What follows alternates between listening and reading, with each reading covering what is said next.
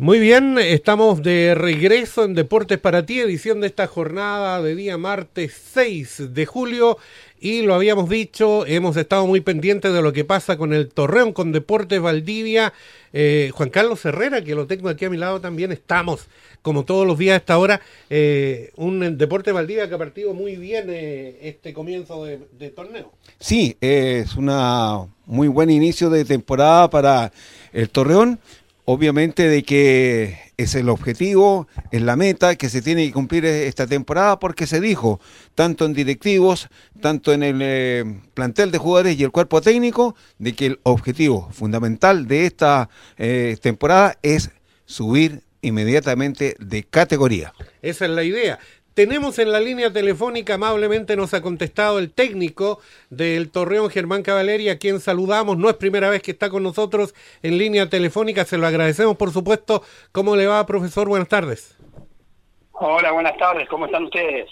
Muy bien, aquí eh, comentando, ya lo habíamos señalado, esto que es tan importante. ¿Cómo evalúa usted este comienzo de temporada? Para nosotros es fantástico, pero se lo dije fuera de micrófono, por ahí dicen, no es tan importante cómo se parte, cómo se termina.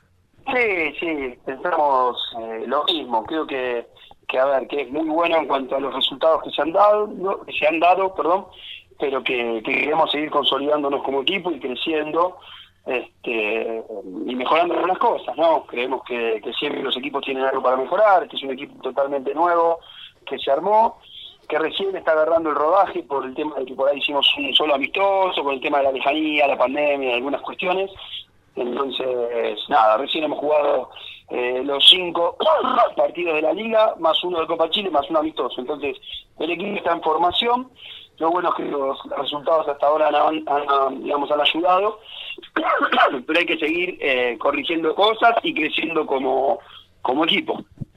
Profesor eh, Juan Carlos Herrera, por estos lados, eh, consultarle acerca de cuando ustedes planifican, cuando ustedes ven la posibilidad que tiene la institución en cuanto a la cosecha de puntos, hasta la fecha, hasta este minuto, ¿ustedes estaban dentro de los presupuestados?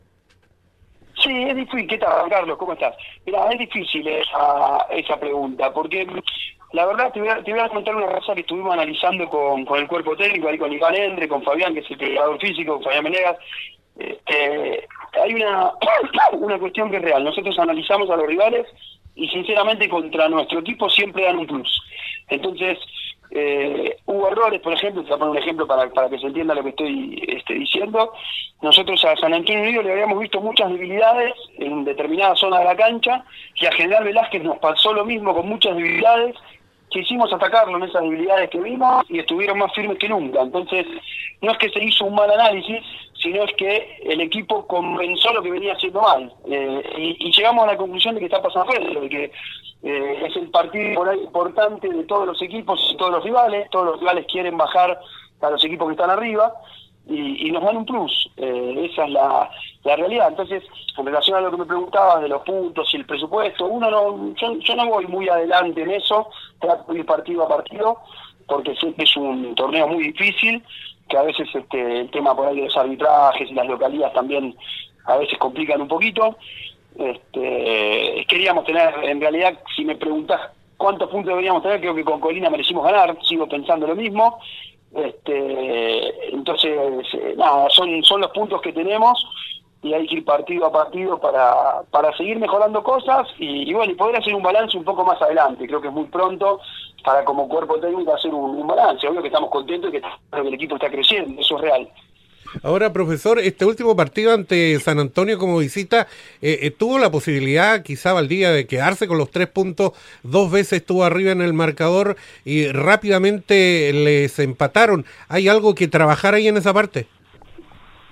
Sí, yo te digo la verdad, yo creo que si a nosotros no nos expulsan al abrir, este, nosotros ganábamos el partido con, con los ingresos que hicimos en el segundo tiempo. Creo que el aporte de Cañino, más Axel, este, Axel Arce, que, que, bueno, que por suerte pudo debutar después de algunas sesiones, este, más todos los chicos que venían haciéndolo, más el ingreso de Pablo Leal iba a dar otro aire al, equipo, este, íbamos a poder ganarlo, pero la expulsión fue muy rápido y, bueno, ya ahí viste tuvimos que trabajar también para, para no perderlo, entonces es, es complicado en cuanto a eso, eh, pero sí, no pudimos mantener esa distancia o esa diferencia de haber hecho un gol y poder aguantar un poco el resultado y aprovechar la desesperación del rival. Nos pasó las dos veces, fue muy rápido entre el primer gol nuestro y el de ellos, y, bueno, eso no, no, nos permitió por ahí eh, acomodarnos, y después por el tema de la expulsión termina siendo un buen punto, pero fuimos fuimos pensando en ganar y trabajamos el partido para ganar, eso es lo real. Germán Cavaleri, técnico del Torreón, está ahora en Deportes para ti. Germán, eh, usted está tranquilo, está, digamos, eh, eh, conforme con el plantel que tiene o aspira en esta ventana que va a existir, poder tener otro refuerzo? No, a ver, con el plantel estamos conformes, hubo un, un buen análisis, un buen estudio de lo que se traía, hubo mucho mucha comunicación ahí entre los directivos y nosotros para para el tema de las incorporaciones eh, y hasta las discusiones lógicas de me gusta más este o el otro por tal o cual cosa, que son normales en la etapa de armado del equipo. Creo que ahora la elección de Cristian, que es un jugador muy importante, necesita un reemplazo porque Cristian te, suple varias posiciones. Es importantísimo aparte dentro de la cancha por el tema de, los arbitrajes y de cómo, cómo entrega y cómo, cómo maneja el equilibrio del medio campo así que ojalá podamos podamos reemplazarlo porque la verdad estamos teniendo muchas muchas lesiones articulares no, musculares pero sí articulares. Nos pasó la, la, lesión de Nacho Torres que ya lo operaron de menisco. Nos pasó la lesión de Franco Yarzún que es un chico del, club de las divisiones inferiores que también este, lo operaron de menisco. Ahora pasa lo de Helves el cruzado. Tenemos a Jaime Vera con una un golpe óseo que es, digamos, dentro de la articulación también de la rodilla, o sea que tiene para unos 15 días más, ya lo tenemos parado desde el partido de Puerto Montt. Eh, no sé si no me estoy olvidando de alguno más, con, con lesión articular, seguramente me estoy olvidando de alguno más. Este, y Ángel, Ángel Valenzuela, el enganchecito que en algún momento ya estuvo en Maldivia y ahora volvió, también este, hay que operarlo porque se lesionó los cruzados. O sea que venimos con, la verdad que con bastante sal en cuanto a las lesiones, y obviamente que son, te nombré creo que cinco jugadores, que, que son cinco jugadores menos que tenés a la hora de elegir, entonces habíamos armado un plantel muy bueno en cuanto a número y ahora, eh, bueno, estamos teniendo algunas bajas que, bueno, que ojalá podamos eh, cubrir esto de Cristian por, por lo que te comentaba de la importancia de él dentro de la cancha y, y, en, el tema de las posiciones que ocupa. Ahora, profesor, eh, ¿existe alguna certeza que podrá llegar un refuerzo en reemplazo del lesionado Cristian Helve, que todos sabemos eh, todo lo que hace por el equipo multifuncional? Porque conversábamos con Iván Asenjo la semana pasada y, bueno, usted también lo decía ahora que eh, están complicados económicamente. ¿Hay alguna certeza que pueda contar con un nuevo jugador?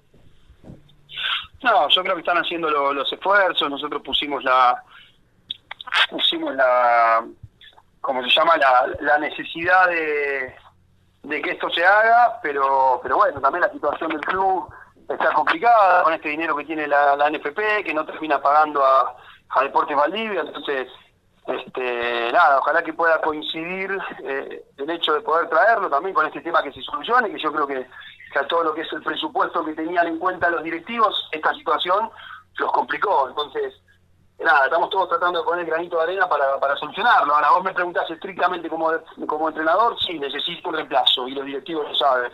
Después veremos si se puede hacer o no. Eh, y ahí ya eso no, no depende tanto de mí. Eh, pero ojalá que se pueda, este, porque el objetivo sigue siendo subir, entonces creemos que, que, que habría que reemplazarlo.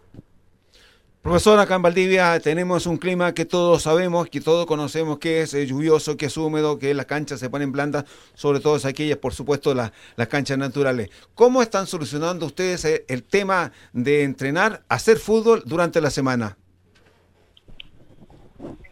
Mira, nosotros este, estamos alternando los lugares, este, usamos lo que es el Félix Gallardo, eh, Zabal, parque la verdad que muy poquito, eh, por una cuestión de que si lo usamos en esta época con el tema de las lluvias y eso va a ser imposible después tenerlo bien. Y, tenemos dos canchas más que son privadas, que son la Teja y Guacamayo, que la verdad que las usamos poco porque a veces están un poco desparejas.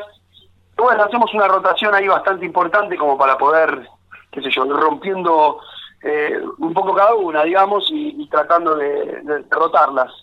Eso es lo que vamos haciendo con el día a día, planificamos los viernes y ahí armamos un poco las canchas y a veces también en una esquina, si está lloviendo mucho, bueno, tendremos que ir al sintético. Ahora, profesora, ya que hablamos de, de las canchas, eh, lo comentábamos, la cancha del parque, usted mismo en las notas después de los partidos ha dicho la cancha en malas condiciones. ¿Tiene una injerencia en todas estas lesiones que usted nos decía y especialmente en lo de Helves eh, hace una semana y algo? No, a ver, eso eso no te lo puedo, digamos, no lo puedo justificar. Siempre la cancha en, mal estado produce más, más posibilidades de lesión. Imagínate que los tobillos, las articulaciones eh, en un campo que pisás irregular es más probable que, haya alguna lesión. La realidad también es que las lesiones que tuvimos no fueron en el parque, porque la única fue la de Cristian, que fue durante un partido.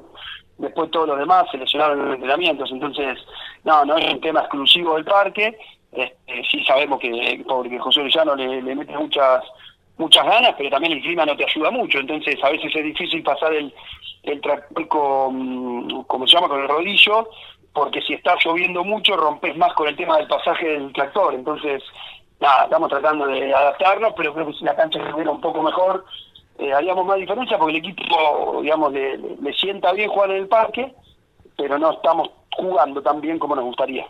Muy bien, eh, Germán Cavaleri, queremos agradecer estos minutos destinados a deportes para ti, programa deportivo que va de lunes a viernes todos los días en pandemia, con lluvia, con sol, estamos todos los días acá. Oiga, eh, Germán, antes de despedirnos, este fin de semana de local nuevamente el Torreón, el público quisiera ir, no se puede todavía, hay transmisión streaming, ¿qué nos puede decir del rival Recoleta bien este fin de semana?